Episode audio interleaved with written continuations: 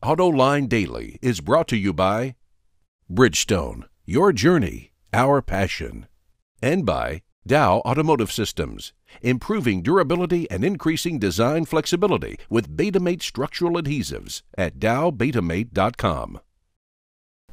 Welcome to Autoline Daily. Later on in the show, you'll see the 40-inch wheels of Jim Hall's American Underslung from a mile away. And of course, you know that means we're going to have another well-rounded edition of the design handbook later in the show. But first, let's get to the news.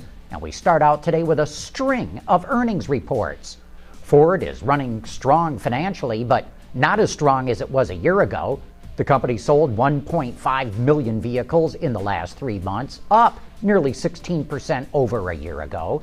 And its revenues jumped 12% to $36 billion. But here's a shocker. The company's net profit fell 22%. That's because Ford took a one-time charge of nearly $500 million to cover restructuring costs in Europe and for lump sum payments to pay for early retirement of some employees in the United States. But the company did post record pre-tax earnings. Even so, Ford's earnings in its North American profit machine fell flat as the company put more money into investments for products and facilities. Meanwhile, the numbers game looks a lot better at Daimler. It sold 594,000 cars, trucks, and buses in the last 3 months, which is a 13% gain over a year ago. That pushed revenue up to $40 billion, a 5% gain. But think about that a minute. Even though Ford sold 1 million more vehicles than Daimler, the German automaker brought in more cash. That shows the value of having a luxury brand and why Ford really needs to get Lincoln back on track. Daimler saw its net profit shoot up a jaw-dropping 53%, hitting $2.5 billion. Hyundai also posted its third quarter earnings, but the company does not publish a lot of financial details. We know that it sold 1.1 million vehicles and that its revenue came to nearly $20 billion, up 6% from a year ago, and its net profit came in at just over $2 billion, up 4% from last year. Speaking of Hyundai, it just released a couple of renderings of the new Genesis that's set to debut next year. The company didn't release much info about the car other than to say it's better than the outgoing model. The 2015 model carries over some styling cues from Hyundai's HCD14 concept car that was unveiled at this year's Detroit Auto Show. Above the beltline, both cars are pretty similar, but the front end for the new Genesis is not quite as bold as it was on the concept. I'm sure we've all heard the saying that we learn from our mistakes. Well, the founder of Scully Motorcycle Helmets falls into that category. After getting into an accident while trying to read a street sign, Marcus Weller came up with the idea for what he's calling the P1.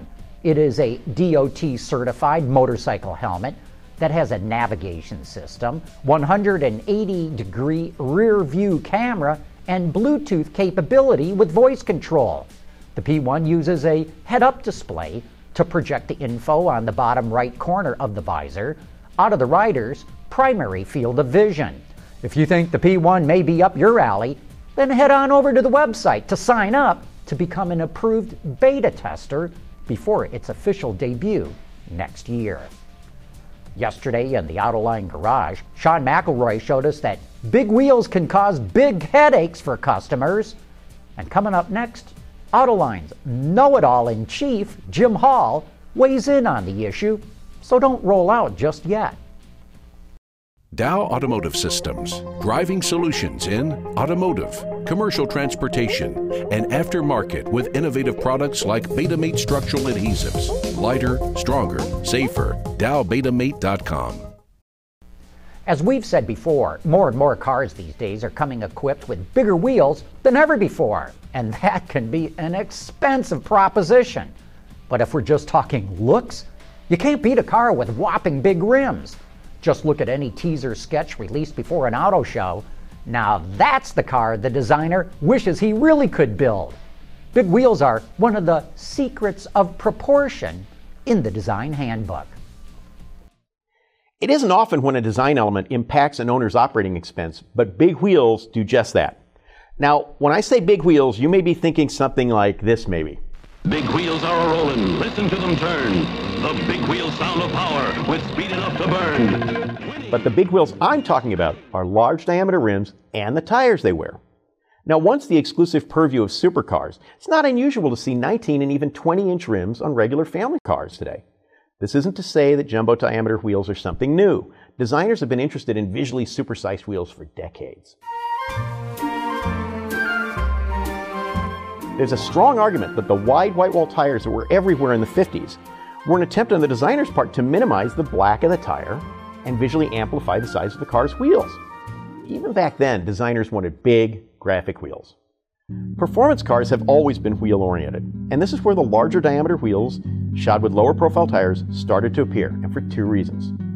The first was the ability to package larger diameter brake rotors in the wheels for better braking. The second was to increase tire grip by minimizing the height of the tire sidewall and making the contact patch bigger. The relationship of width to sidewall height is referred to as the tire's aspect ratio. As the aspect ratio drops from, say, 70 to 60 to 50 and now 25, the molds needed to build a tire become more complicated. A 78 or 70 series tire can be made with a one-piece mold, but lower profile tires require multi-part articulated molds to build the tire. This adds further cost to any given tire. The move to large diameter wheels, even on compact sedans and hatchbacks over the last few years, is the result of designers always wanting to fit strong graphic wheels to a car, along with vehicle architecture changes that have resulted from the global pedestrian protection requirements.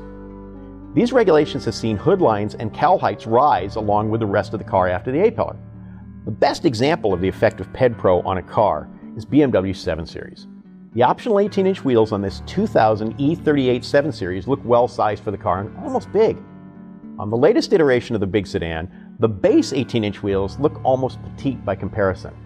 With cars proportioned like this, you can't get by with 205 6014s anymore. Jumbo diameter wheels are here, and they don't come cheap. After all, what's the price of style? It looks to be about $190 a tire. For Autoline Design Handbook, I'm Jim Hall. Now, if you've got ideas for the Design Handbook, or if you just want to reminisce about your favorite plastic tricycle, you know where to go. Viewer mail at AutoLine.tv. And then don't forget to join us for Autoline After Hours tonight. Our guest is Mike Sweers, the chief engineer on the Toyota Tundra and Tacoma, and he'll be bringing the brand new Tundra into the studio with him tonight. So if you got any questions as to what Toyota's doing with its pickup trucks, tonight is the night to ask them. Join me and the auto extremist Peter DeLorenzo for the best insider information in the business, starting at 6 p.m. Eastern Time tonight, and of course, it'll be posted later for your convenience at autoline.tv. Anyway, that wraps up today's report. Thank you for watching.